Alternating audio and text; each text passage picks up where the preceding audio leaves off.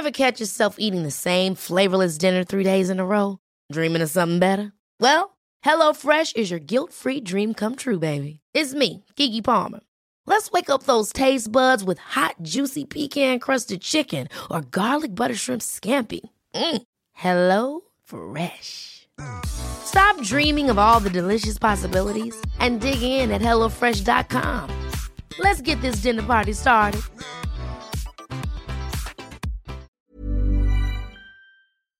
This podcast contains references to violent crime and sexual assault. Listener discretion is advised. Welcome to Australia on this day. My name's Michael Adams, and today we're going back to Sunday, the twenty-second of September, nineteen seventy-four. That was the day that Stuart John Regan, the cold-blooded killer known as the Magician for his skill at making people disappear, got his bloody comeuppance on a Sydney street. The man who struck fear into the hearts of cops, crims and civilians alike was born on the thirteenth of September nineteen forty-five. Stuart John Regan spent his early years in the country town of Young in southwestern New South Wales. He wasn't a good student, though his mother would later say he'd been very good at art. From an early age, Regan's violent behaviour was chilling. He delighted in catching, torturing and killing animals, and the reactions that these atrocities got from his shocked and sickened mates. Regan's parents divorced and he moved to Sydney with his mother Claire, who was such a controlling figure that he'd call her the Colonel. As a teenager, he got into so much trouble that he was sent to Gosford Boys Home. Gosford and similar institutions are now notorious for turning out some of Australia's worst and most violent criminals. Indeed, it's where Regan first met fellow future crook and killer Neddy Smith. After nine months at Gosford, Regan returned to Sydney. His mother would later say that he'd wanted to join the army and was desperately disappointed when he was rejected on account of his flat feet. But the story went that Regan wanted to join the army so he could indulge his heart's desire, and that was killing people. At the age of seventeen, Regan went to work as a pimp in Sydney's Kings Cross. A nineteen sixty-two mugshot shows a hard-faced young man with a scarred lip who these days brings to mind the American actor Joaquin Phoenix. Despite his youth, Regan was soon running a stable of sex workers and establishing a reputation as a brutally violent standover man. The worst story about him was how he'd bashed a man into insensibility and then put out a lit cigarette in his unconscious victim's eye. Not a bloke to cross, Stuart John Regan would bash you as soon as look at you. He didn't just react violently to threats or to protect his turf. He'd actually go out looking to beat people at random just for the psychopathic thrill that it offered him. While he had a string of minor convictions, in early June nineteen sixty-five, Regan and two of his associates faced far more serious charges. Here's how the Canberra Times began its report on the case, quote, "Three youths threatened to disfigure a man for life with a burning poker before raping his seventeen-year-old fiancée in a King's Cross flat," a policeman told Central Court today. According to the police, Regan and his associates had forced their way in, threatening the man and his fiancée at knife point, demanding money and then raping the woman, telling her not to resist or they'd make her boyfriend suffer. Setting the pace for much of the rest of his career, Stuart John Regan tried to present himself as an innocent citizen victimised by the police. Weeping in court, he told the magistrate, quote, "I have been bashed by five police a minute ago." Realising these were serious allegations that needed to be heard, the magistrate allowed him to state what he claimed had happened in the lead up to his court appearance. Regan said, quote, "I'm not a criminal. I was asked to go in a lineup. When I refused, I was bashed by five policemen. I didn't do anything to anybody. Police kicked and punched me below the belt and hit me with a baton." A doctor examined him, finding minor abrasions to his left side and swelling on his left cheekbone, though the medico said that these injuries were inconsistent with his story. What was consistent with much of his criminal career was that Stuart John Regan beat this rape and assault rap. Regan didn't smoke, drink, or spend his ill-gotten cash on fast cars or flashy clothes. He was all about building a criminal empire. He ran brothels, keeping his sex workers in line with threats and violence. He bought and renovated properties and even owned two dress shops that he could use as fronts for selling stolen goods. Regan struck up an uneasy business partnership with another crook named Barry Flock, known around the traps as Big Barry. But the two men had a falling out, reportedly over eight hundred dollars, and on the morning of the sixteenth of January nineteen sixty-seven, Big Barry was found dead, shot four times in the head in the jungle-like grounds of the Scottish Hospital in Paddington.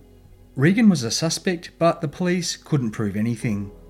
On the twenty-third of March nineteen sixty-seven, Regan took out an ad in the Sydney Morning Herald that was an open letter to the police commissioner. In it, he said he was prepared to be interrogated at any time about any matter so long as his lawyer was present. If he was otherwise approached, quote, "Be it publicly known that I will have nothing to say apart from my name and address." This was just another part of his strategy to make any sort of police action against him seem like harassment. Yet the cops did put him away for a short stretch in Long Bay Jail around the start of nineteen sixty-eight, and it was in prison that he again met Neddy Smith. In his nineteen ninety-five memoir, Catch and Kill Your Own, Smith said that while Regan helped him out with books and extra food, he never really took to the bloke. Quote, "Regan was a very strange person, not exactly ugly, but with a sort of hair lip and the coldest eyes I have ever seen in any man." Smith continued, "I don't know of anybody who was as feared in the underworld as he was. He struck fear into the hearts of everyone he met, and even those who had only heard about him shrank at the mention of his name." That description was really something coming from Arthur Neddy Smith, given the sort of people he ran with his whole life. Stuart John Regan hadn't quite earned this reputation in nineteen sixty-eight. He'd earn it and earn the nickname The Magician by making a lot of people disappear in the years to come. Depending on which account you read, Stuart John Regan was suspected of killing six, eight, ten, or more than a dozen people. In his book, Neddy Smith credits The Magician with the disappearance of minor thug Robert Donnelly. Smith writes that Donnelly, who was a good mate of his, was killed by Regan as part of a plot to get close to Donnelly's friend Kevin Gore, head of the notorious toe-cutter gang that preyed on other criminals. And Kevin Gore went missing in the middle of nineteen seventy-two, last seen in the company of The Magician.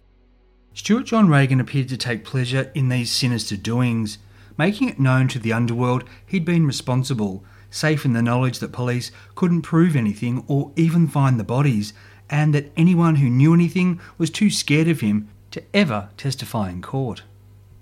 The Magician's growing stature saw him reluctantly embraced by the organised crime outfit known as The Team, which was headed by George Freeman, Lenny McPherson and Stan Smith. But in nineteen seventy-four, Regan crossed two lines that made it increasingly obvious the Magician himself had to vanish, because he was uncontrollable and bad for business. On the night of the twenty-first of May nineteen seventy-four, Regan was babysitting three-year-old Carlos Scott Huey while his girlfriend, the child's mother, Helen Scott Huey, was out working for him. Early in the hours of the following morning, Regan claimed, he drove to Taylor Square to get a newspaper, leaving the child in the car for just a few minutes. When he returned to the vehicle, the boy was gone. At least, that's what he told police. They didn't believe him for a second, but they also couldn't prove that he wasn't telling the truth. A reward for Carlos was posted, but the child was never found, with the leading theory being that Regan's volcanic temper had seen him kill the child, dispose of the body, and then go to the cops with the child abduction story. Cruelly, after that, Regan toyed with the police. He let it slip to a man he knew was a police informer that there might be bones buried beneath one of his houses in Woolloomooloo. Regan realised that this man would tell the police, but they'd be unable to do anything about it without blowing their snitch's cover. As for Sydney's criminal underworld, they didn't believe his story about Carlos being kidnapped, and now they couldn't avoid the truth. They had a monster in their midst. One Sydney criminal, Jack Clark, known as Ratty Jack, who was close to the team's bigwigs, said to Regan's face what everyone was saying behind his back, that he was the lowest of the low, a child murderer. On the night of the twenty-third of August nineteen seventy-four, Ratty Jack was having his regular beers at a pub in Stanmore when he was shot dead through the window. The team was sure it had been Regan. According to Neddy Smith, they fronted him, he denied it, and they let him believe that they believed him. Killing him was easier said than done. He always carried a gun, he wore a bulletproof vest, and he employed four bodyguards. At this time, Regan had launched a fresh attack on Sydney's police, billing himself as the organiser of an activist group he called the Independent Action Group for a Better Police Force. Via this organisation, which was supposedly about cleaning up the city, Regan made a lot of allegations about other criminals involved in illegal gambling. He also claimed that the police were out to get him. He wrote to the New South Wales Police Commissioner saying he feared for his safety, saying that certain police were going to frame him and possibly injure or kill him in the course of making an arrest. Really stirring things up, Regan sent copies of this letter to state politicians, senior New South Wales Police, a firm of Sydney solicitors, and to the Commonwealth Police. While the magician might have been good at making people disappear, he also had a talent for making other people want to see him disappear. On Sunday the twenty-second of September nineteen seventy-four, Regan spent a pleasant Sunday afternoon picnicking at Watson's Bay with his girlfriend Helen, who'd stayed with him despite her son's disappearance. Late that afternoon, she drove him to Marrickville because he had an important meeting, though he wouldn't say who with or what about. Helen would later tell the coroner's court she'd last seen him outside the Henson Park Hotel at about six p m. A Marrickville shop owner said she'd sold him some cabanossi at around about ten to seven. Just after he left her shop, she heard several loud bangs. Running outside, she saw him face down in a pool of blood on Chapel Street. Regan had been shot first in the back, then six more bullets had been pumped into his torso and neck. A final headshot had been fired at very close range, between three and six inches. All eight bullets had been from thirty-eight caliber revolvers, but three different guns had been used. In his memoir, Neddy Smith claimed this execution had been carried out by the team, but he didn't name names.